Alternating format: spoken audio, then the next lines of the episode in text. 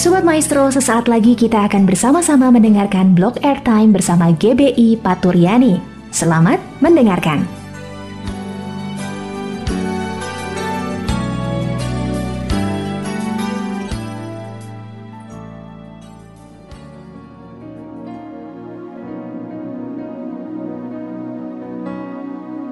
Shalom, salam sejahtera sahabat maestro yang dikasihi Tuhan.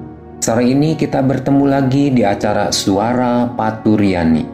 Saat ini saya Yopi dari GBI Paturiani, Jemaat Jalan Trate nomor 8 Bandung, akan menemani saudara untuk bersama-sama membaca dan merenungkan firman Tuhan. Namun sebelum kita membaca dan merenungkan firman Tuhan, saya mengajak saudara-saudara untuk berdoa terlebih dahulu. Bapa kami yang bertahta di dalam kerajaan surga, kami mengucap syukur untuk kesempatan pada sore ini.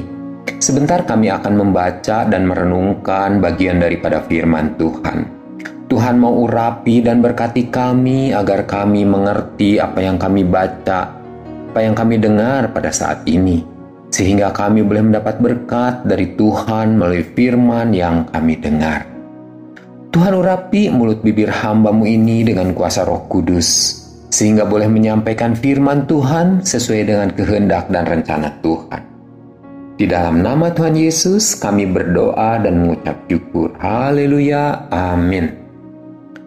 Saudaraku, sahabat maestro yang dikasihi Tuhan, pembacaan firman Tuhan pada sore ini saya ambil dari Matius 6 ayat 25 sampai 34. Karena itu aku berkata kepadamu, janganlah khawatir akan hidupmu, akan apa yang hendak kamu makan atau atau minum, dan janganlah khawatir pula akan tubuhmu, akan apa yang hendak kamu pakai. Bukankah hidup ini lebih penting daripada makanan dan tubuh itu lebih penting daripada pakaian? Pandanglah burung-burung di, di langit yang tidak menabur dan tidak menuai dan tidak mengumpulkan bekal dalam lumbung, namun diberi makan oleh Bapamu yang di surga. Bukankah kamu jauh melebihi burung-burung itu? Siapakah di antara kamu yang karena kekhawatirannya dapat menambah sehasta saja pada jalan hidupnya? Dan mengapa kamu khawatir akan pakaian? Perhatikanlah bunga bakung di ladang yang tumbuh tanpa bekerja, tanpa meminta. Namun aku berkata kepadamu, Salomo dalam segala kemegahannya pun tidak berpakaian seindah salah satu dari bunga itu. Jadi jika demikian Allah mendandani rumput di ladang yang hari ini ada dan besok dibuang ke dalam api, tidakkah ia akan terlebih lagi mendandani kamu hai orang yang kurang percaya? Sebab itu, janganlah kamu khawatir dan berkata, apa yang akan kami makan, apa yang akan kami minum, dan apakah yang akan kami pakai.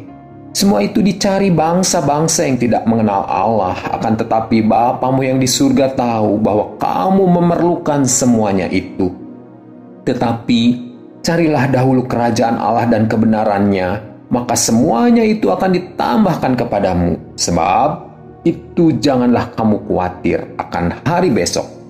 Karena hari besok mempunyai kesusahannya sendiri. Kesusahan sehari cukuplah untuk sehari. Saudaraku yang kekasih, kekhawatiran, ketakutan, dan kecemasan itu sudah menjadi makanan sehari-hari bagi banyak orang di muka bumi ini. Terlebih lagi bila kita melihat keadaan saat ini di mana krisis ekonomi yang diakibatkan oleh pandemi yang berkepanjangan menyebabkan orang menjadi cemas, khawatir dan takut. Takut untuk membayangkan apa yang akan terjadi di hari-hari yang akan datang. Namun kita boleh bersyukur bila PPKM sudah dicabut oleh pemerintah. Tapi itu bukan berarti semuanya langsung menjadi normal kembali se seperti sebelum pandemi. Masih banyak orang yang menjadi khawatir, takut, cemas, khawatir akan kehilangan pekerjaan. Yang tentu akan berdampak kepada kesejahteraan keluarganya.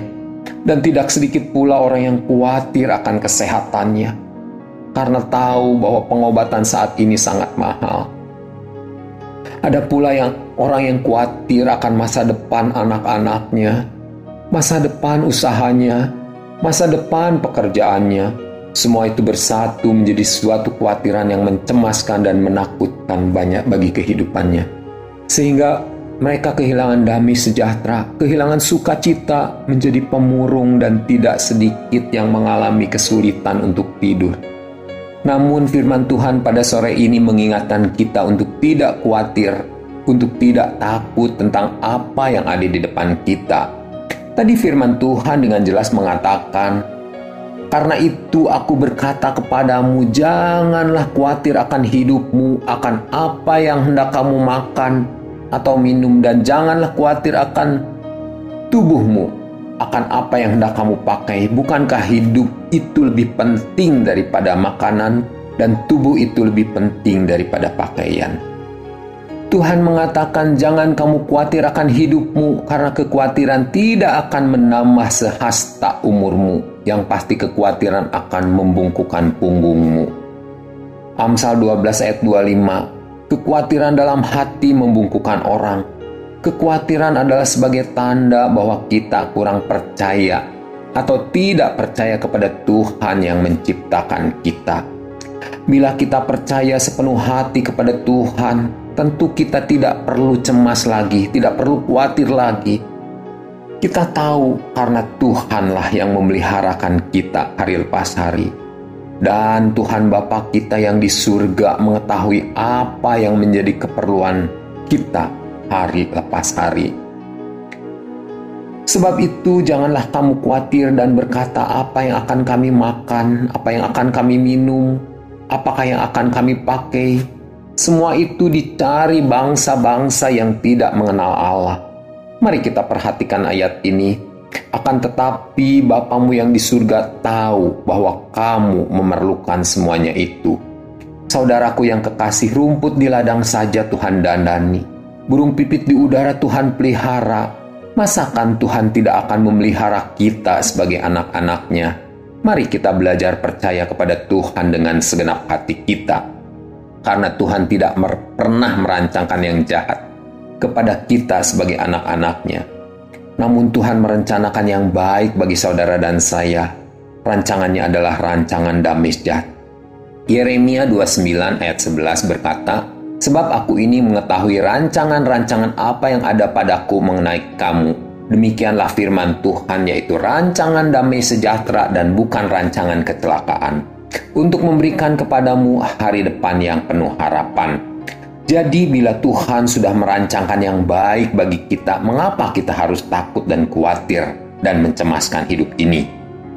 Apa yang saat ini menjadi kekhawatiran dan kecemasan kita dapat kita sampaikan kepada Allah dalam doa dan permohonan kita. Filipi 4 ayat 6 dan 7 Janganlah hendaknya kamu khawatir tentang apa pun juga, tetapi nyatakanlah dalam segala hal keinginanmu kepada Allah dalam doa dan permohonan dengan ucapan syukur. Perhatikan ayat ini. Damai sejahtera Allah yang melampaui segala akal akan memelihara hati dan pikiranmu dalam Kristus Yesus. Satu hal yang Tuhan mau untuk kita lakukan dalam menghadapi kekhawatiran, ketakutan, yaitu kita harus percaya kepada Tuhan dengan segenap hati, dengan segenap jiwa, maka kita akan melihat bagaimana Tuhan bertindak atas hidup kita. Inilah jaminan bagi kita bahwa Tuhan Allah akan senantiasa memelihara hati kita, pikiran kita, karena hati dan pikiran adalah bagian yang terpenting dalam kehidupan setiap manusia. Karena bila hati dan pikiran kita dipenuhi oleh damai sejahtera Allah, maka kita tahu seperti apa pun keadaan kita saat ini, kita tidak akan khawatir, kita tidak akan cemas karena kita percaya Allah berjanji menyertai saudara dan saya mulai saat ini sampai selama-lamanya. Amin. Mari kita kembali berdoa. Bapa dalam surga, terima kasih untuk firman yang kami dengar pada sore ini. Terima kasih untuk jaminan penyertaan Tuhan dalam seluruh perjalanan hidup kami hari lepas hari. Beri iman agar kami tidak takut dan tidak khawatir ataupun cemas menjalani hidup ini karena kami tahu bahwa Tuhan sendiri yang menyertai dan menuntun kami sepanjang hidup kami. Dalam nama Tuhan Yesus kami berdoa dan mengucap syukur. Haleluya. Amin.